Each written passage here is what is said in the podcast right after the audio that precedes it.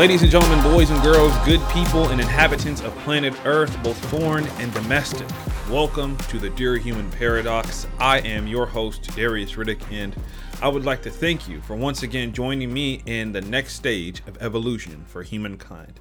And before we get started, on this day in history in 1862, the Battle of Shiloh is concluded. So, for those of you that aren't aware of history, in the preceding timeline, it is riddled with war and battles for control, power, peace, whatever you may have it. But one of the uh, most notorious, infamous, bloodiest battles is that of the U.S. Civil War. Uh, domestic on domestic violence, I, I, don't even know how you can explain that, but one of the major battles uh, ended on this day uh 100 100 and something years ago. Do the math okay? Uh but that's not what we're here for. Today we're going to talk about some prominent concepts that apply to arguably every human. Um, and this is one of my favorite things to do because when we talk about something that's so universally applicable it just goes to show that despite what division that there may there may be. Despite what battles or war may take place because of the difference in ideals or difference in backgrounds or difference in in finite things like color of skin or body size or or genitals whatever it may be there are commonalities that we all share. And that's just a fantastic thing to highlight. As a recap so far, we've talked about the Durahuman paradox and how we're going to use these 26 ethical tools to enable human prosperity in the form of self optimization for every human, because it is my belief that every human has the innate ability to self optimize, to make themselves more durable. Now, how one uses these tools is completely up to them. Every tool has a foundational purpose but the beauty of creativity and imagination is being able to use things that may have uh, a different design for a separate usage. Uh, so we also address this idea of skeletal muscle, which is what we're going to talk about more today. Um, in the idea that skeletal muscle is so important, it's it's more than just the look. It's more than just having big juicy arms or big juicy glutes it's more than just being able to lift hundreds uh, if not up to a thousand a little bit over a uh, thousand pounds if you're ray williams. But uh, it's this idea that skeletal muscle is responsible for all locomotive activity. It enables human locomotion and the ability to do anything to sit upright to stand to to move around just to get up in the morning to to flick off the person that may have cut you off. Uh, don't do that, by the way. um, or to wave to your best friend, to blow a kid, whatever it is that you do, it's all enabled by skeletal muscle and its ability to contract. Without this contractile ability or the contractile elements on the cellular level, life would cease to exist. It'd be like a, a you'd be like a, a, stiff as a board. You know, it's this idea of rigor mortis and why that happens at death. But our primary duty moving forward and many of the tasks that we talk about is establishing ways, uh, pathways of how to uh, promote better skeletal muscle contractile forces and ability. Now, before we jump into one of the major ways to be able to do that, one has to understand that this development process is going to look different for everyone. And unless you truly take this tool and get out there and use it, then in in in in reality, it's useless. Because what works for someone may not work for you. And we have to be clear that there are obstacles that apply to some, but that don't apply to others. And for skeletal muscle, that can look like genetic inheritance. What is your muscle fiber type makeup before you even begin the development process? Though it's trainable and it can be altered where do you start? That can't really be identified in an ethical way unless you get out and try it for yourself. And that's the beauty of self optimization. It's something that has to be done under your own measures and your own time. And understand this is coming from someone who has uh, who, who claims a niche in, in this field. That that is my focus. Besides just human performance architecture in general, my subject matter expertise will be focused in development of skeletal muscle. So if you don't listen to any other principles that, principles that we talk about, skeletal muscle and its development is going to be one of the most critical ones. So just talking from a, a broad perspective, your situation is unique. But there is a foundation. So, just from an anatomical standpoint, the muscle, in every single one of them is an organ of the vertebrate system, right? They we talked about it. They all individually power some form of locomotion within a different range. So, the average human has 35% of the body made up of skeletal muscle. I mean, that's that's that's over one third, right? That's a significant portion. So if we talk about developing skeletal muscle, then in theory, improving performance of skeletal muscle, right, muscular strength, extensibility, and just general performance will improve other physical abilities linked to movement. So what this means is all other factors considered if you are able to improve the work and energy demand relationship of your skeletal muscle, that translates to a better quality of life for all your organs that work together because everything is linked. So if everything is linked, when you improve something that carries a a majority, uh, an over one third, a, a portion of the body's mass and majority of its movement, then you're giving it its best chance at optimal performance. So there's various forms to, to muscle. Don't get it confused with cardiac muscle because in this we talk specifically about skeletal muscle. So in the next few episodes, we're going to talk a little bit about how each performance parameter applies to the development of skeletal muscle. But the primary thing, the number one thing that someone who wants to improve their locomotion, improve their ability to move, their strength, their aesthetics, their sex appeal, whatever you want to, to own about skeletal muscle is promoting the best possible environment. And that is one that is anabolic.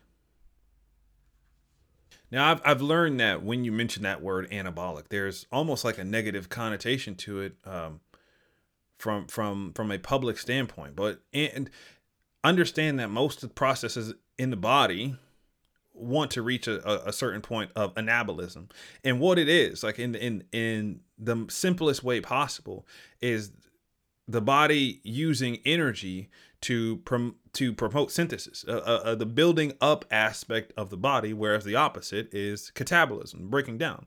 Um, uh, it's this idea of biosynthesis. So when we talk about skeletal muscle and biosynthesis, you want muscle protein synthesis because that is how skeletal muscle is going to be developed. Now that is a very short way to to describe a very complicated process because it, it's going to take quite some time for us to talk about what that actually looks like and how to promote the the, the greatest environments to make that happen.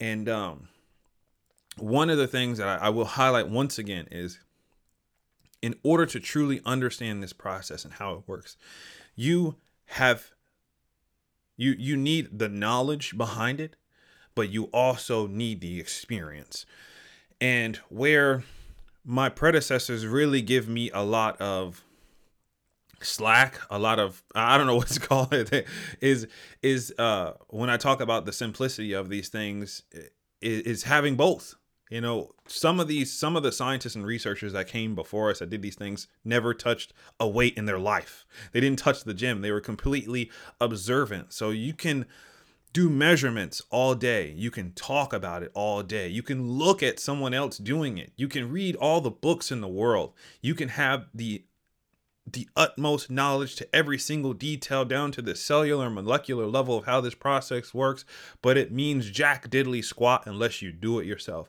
Unless you get in the gym and know what it feels like during resistance training to have a muscle cramp. You know what it feels like to have a muscle fatigue to the point where you you resting is not an option. It's mandatory. Where you where you feel what it's like to have uh uh a decrease in pH and have that burning sensation within your muscle to understand what the process feels like of developing skeletal muscle, which is why in the Durahuman Paradox we will talk about so frequently why it is it is imperative that one who wants to to really understand these tools they get out and actually use them. Because information without implementation is unnecessary so, what our major goal is right now is understanding that regardless of what stage of your life you are in, there are two separate there are two separate paths. You are either in the point of life where your muscle is still developing or you're in the point of life where your muscle is now beginning to break down because of age. And putting that in that perspective is very dichotomous, but understand there are wavelengths to life. And I know I mentioned it in the uh, in the previous episode of the one before is, you know, the goal is to minimize these peaks and valleys because there's there's going to be a point where during the maturation process is the best possible chance of having uh, anabolic environments. It, it's it's where the body is is at its greatest state in order to develop skeletal muscle.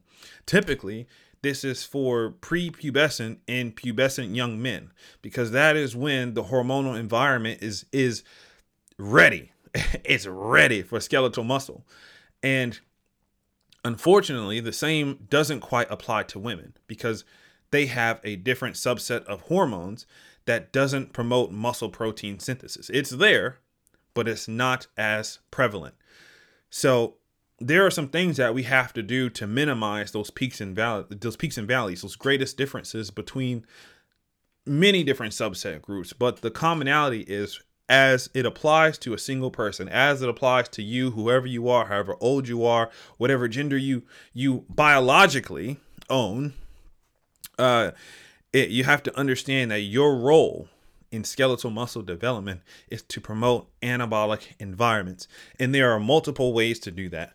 Just to name a few, as we wrap this up, is nutrient sufficient, right? So I usually like to talk about that one last, but in order to develop skeletal muscle in the appropriate way, one has to feed the body what it needs. Hormonal environments, we talked about it a little bit, but two of the major two of the major um, hormones that come into mind when we talk about anabolic environments is testosterone and growth hormone. And later on, we're going to talk about how two of those uh, apply to the development of skeletal muscle as well. Um, contractile environments. If you don't exercise, you can't develop skeletal muscle because, like we said, at some point, the human body begins to break down. And when you are sedentary, not only is it breaking down from age, but it's breaking down from lack of usage. So it's important to highlight that, but not just exercise, right? Because you can run miles and miles and miles and miles and you're using skeletal muscle, but you're not developing it. In order to promote hypertrophy, there has to be resistance training involved. So if someone was to completely ignore resistance training to not do it, then they they have officially minimized their chance, if not eliminated their chance of developing skeletal muscle in an anabolic environment because it only happens right now through resistance training. And we'll get into that a little later as well. The last one um, last but not least, and and there's a lot to them, but I broke it down into four, right? Because we want to keep it simple. The fourth is a a repairing environment. Now, there is a common misconception amongst the athlete community that I learned firsthand about this this idea of work versus recovery. And what I will say is this the greatest athletes on planet Earth are the greatest athletes because, besides raw talent, they respect the relationship between training and recovery.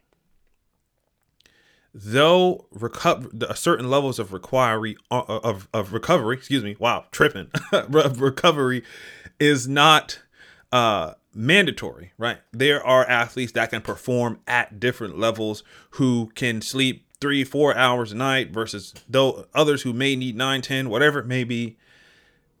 Recovery is a crucial element to growth and a crucial element to self optimization and furthermore human durability. Because though you will still be able to perform, you won't be able to perform at the same level, if not higher, if that recovery had been respected. And I think that's one of the most difficult things for elite athletes, athletes, and I mean, people now in general to truly understand is that that balance between training and the recovery workload. So again, that those four are what we're going to discuss in the next few episodes. So if you want to know more about them we'll have to you have to stick around. But just just as a recap okay skeletal muscle is the enabler to locomotive activity. It is how human locomotion and function is possible. So our role at least one of them for the Dura-Human paradox is understanding how all things considered we can promote the greatest environment for this idea of anabolism, the building up aspect of biosynthesis. And though that varies between men, women, youth, middle age, and the older population, and factors like genetic inheritance and what environment that you promoted in, there is a foundation to give your body the best possible chance of doing that. And for surface level purposes, right now, until we can understand the more complicated aspects of it, before we even really get into the nitty gritty, there's four separate environments that we can talk about. Nutrient sufficient, giving your body what it needs to grow and to repair hormonal environments, understanding that anabolism happens primarily in hormonal environments that allow it to be promoted. And amongst those hormones, because there's a few of them, the the the prevailing ones are testosterone and growth hormone. Number 3, a contractile environment with the understanding that skeletal muscle is only developed when you work it. Sedentary lifestyle is characterized by a lack of usage. Therefore, muscle just isn't going to grow. And as you get older, the more sedentary you are, the more muscle is going to, let's say, depreciate in value. It's going to atrophy because not only is the body going to is is less less hormones are being produced, more fat is being made. But if you're less active on top of that, you're doing the opposite of what it of, of human durability. Okay. And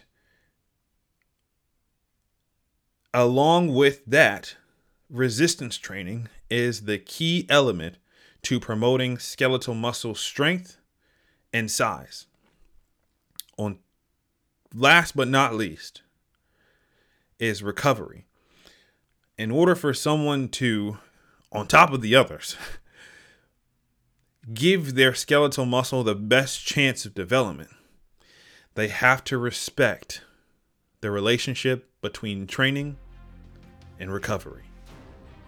And with that, ladies and gentlemen, that's all for today. A brief intro. Thanks for sticking with me. In the next couple episodes, we're gonna dive into these topics a little bit more because because it's it's good stuff. All right. But until then, stay durable, my friends.